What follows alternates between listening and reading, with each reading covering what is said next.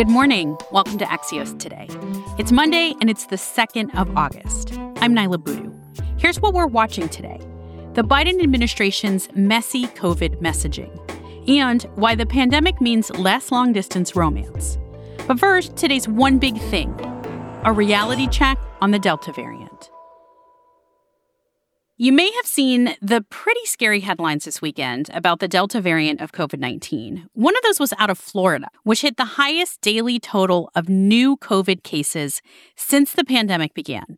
And last Wednesday, Texas reported more than 10,000 new COVID cases, its highest total for a single day since February. And here in DC, the indoor mask mandate for those who are vaccinated went back into effect, as it did for many other parts of the country. And so, my big question after all of this is what is going on with the Delta variant?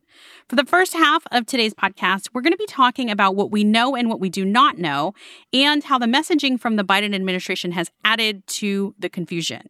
With Julie Rovner, who's chief Washington correspondent for Kaiser Health News and host of KHN's What the Health podcast. Good morning, Julie. Good morning.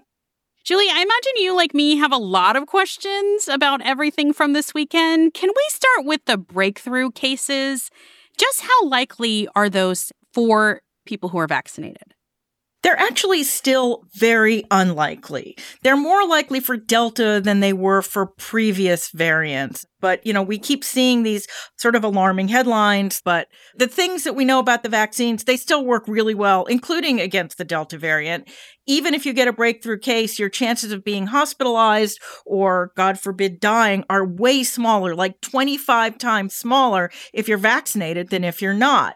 And, you know, we saw all these sort of crazy headlines about how, you know, it's as contagious as chickenpox, which it is. Yeah, but is that it, true?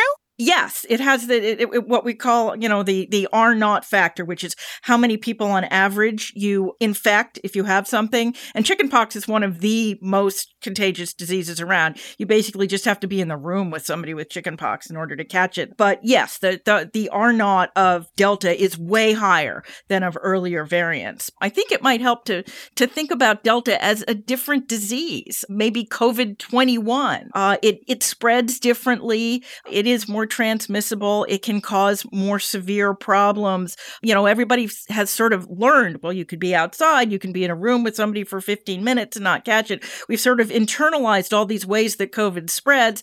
That's not how the Delta variant spreads. When we look at places that have previously been hit hard by the Delta variant that are sort of ahead of us, like the UK and India, it seems the cases tapered off faster than scientists thought they were going to. Do we have any way of knowing if that's going to happen here in the US? We don't, but you're absolutely correct. The two places that Delta variant has hit really hard, uh, it hit a number of places, but obviously in India is where we saw it first. And it was dramatic. I mean, you know, there were lots of reports of people who were just sort of generically near somebody and got sick, which is not the way we understood COVID as spreading. Mm. Cases skyrocketed, but then they plummeted. And we've seen pretty much the same thing in England. So there's sort of a hope that that will be the same thing, you know, even if we have this Delta wave, which we're obviously at the beginning of here in the United States, that it may go up fast and then come down fast. Obviously, there's a couple of, you know, at least a month or two where that's where it's likely to be really bad, but it may not be as bad as it was over the winter, where cases, remember, started to crest right after Thanksgiving and didn't really start to go down until February. We'll be back in 15 seconds with more from Julie Rovner, who's the chief Washington correspondent for Kaiser Health News. And we're going to talk about the Biden administration's messaging around COVID.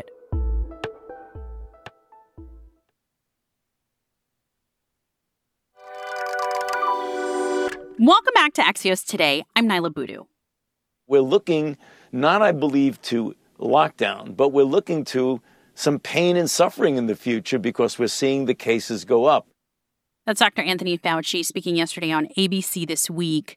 Messaging around the Delta variant in this phase of the pandemic has been confusing. And to unpack this all, I'm continuing my conversation with Julie Rovner, who's the chief Washington correspondent of Kaiser Health News. Julie, as we just heard Dr. Fauci say, we're going to be see some more pain and suffering. You were just talking about how long this phase of the pandemic might last. Is that what he's talking about? Yeah, and I think he's also talking about the fact that because this Delta variant is so much more contagious, for the people who are not vaccinated yet, more of those people are going to get sick now than might have gotten sick back during the winter when there were less contagious variants floating around. The messaging from the CDC last week was a mess. How has that made our understanding of this, those of us who are not scientists, just the general public, how has that made it more complicated? Well, the CDC is walking a tightrope, as is the entire Biden administration. They want people to get vaccinated. What they're worried about is with all of this information about breakthrough cases, people who are unvaccinated will see it and say, well, why should I get vaccinated if the vaccine doesn't work? So they're having to point out, yes, the vaccine does work, but it's all the more important that you get vaccinated now because this new variant is so much more transmissible. Part of the frustration is people should be alarmed, but they shouldn't be panicking. And sort of the wrong wrong people are being alarmed, um, mostly people who are vaccinated. I am fully vaccinated. I have been since the end of April, but I'm going back to wearing masks in places where it's theoretically still optional. It's, you know, it's it's scary and I'm a little bit worried about it. Julie Rovner is Kaiser Health News' chief Washington correspondent. You can also hear her on the What the Health podcast. Julie, thank you. Thank you. I know there's been a lot of COVID on the pod today, but we wanted to end today's episode by talking about how the pandemic is having a surprising effect on our lives in a not depressing way. Last week, we talked about how the pandemic has changed our friendships. So it's interesting this effect COVID has had on one kind of romantic relationship, the long distance relationship. About 4 million married Americans and many more unmarried live away from their partners. Long distance relationships have been on the rise in recent decades, but Axios' Erica Pandey says the pandemic may be halting that trend. Erica, work in particular has been dividing couples for a long time. How is that changing now? It's become a cliched Hollywood rom com plotline, right? You've got the boyfriend or the girlfriend in New York and the big job in San Francisco, and are you going to pick love or work? And now more and more companies are saying you can have the job and also live wherever, you know, kind of have your cake and eat it too. And for so long, we've been putting relationships on the remote back burner so we could do in person work. Now we're just flipping it. We're making the long distance relationship with our bosses and our colleagues and having the in person relationship with your spouse. So, this is sort of an upside down trend. How is it affecting how companies plan for the future?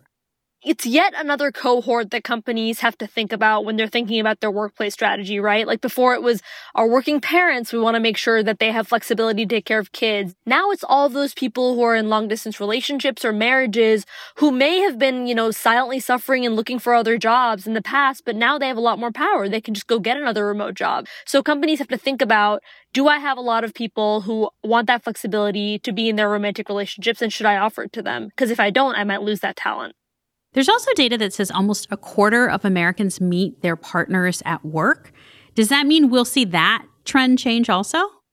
Right. I mean, that's a big part of, of the social component of offices, right? You meet, you meet close friends, you potentially meet your future spouse at work. And if we, remote work is on the rise, that might go down.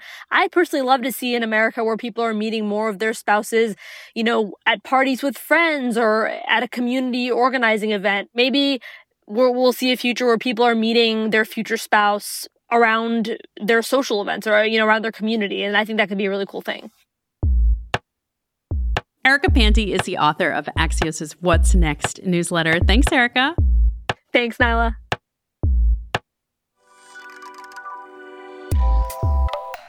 That's it for this first Monday of August. If you want to leave us feedback or get in touch with us, you can email us at podcasts at axios.com. You can reach out to me directly on Twitter or you can text me. The number is 202 918 4893. I'm Niala Boodhoo. Thanks for listening. Stay safe, and we'll see you back here tomorrow morning.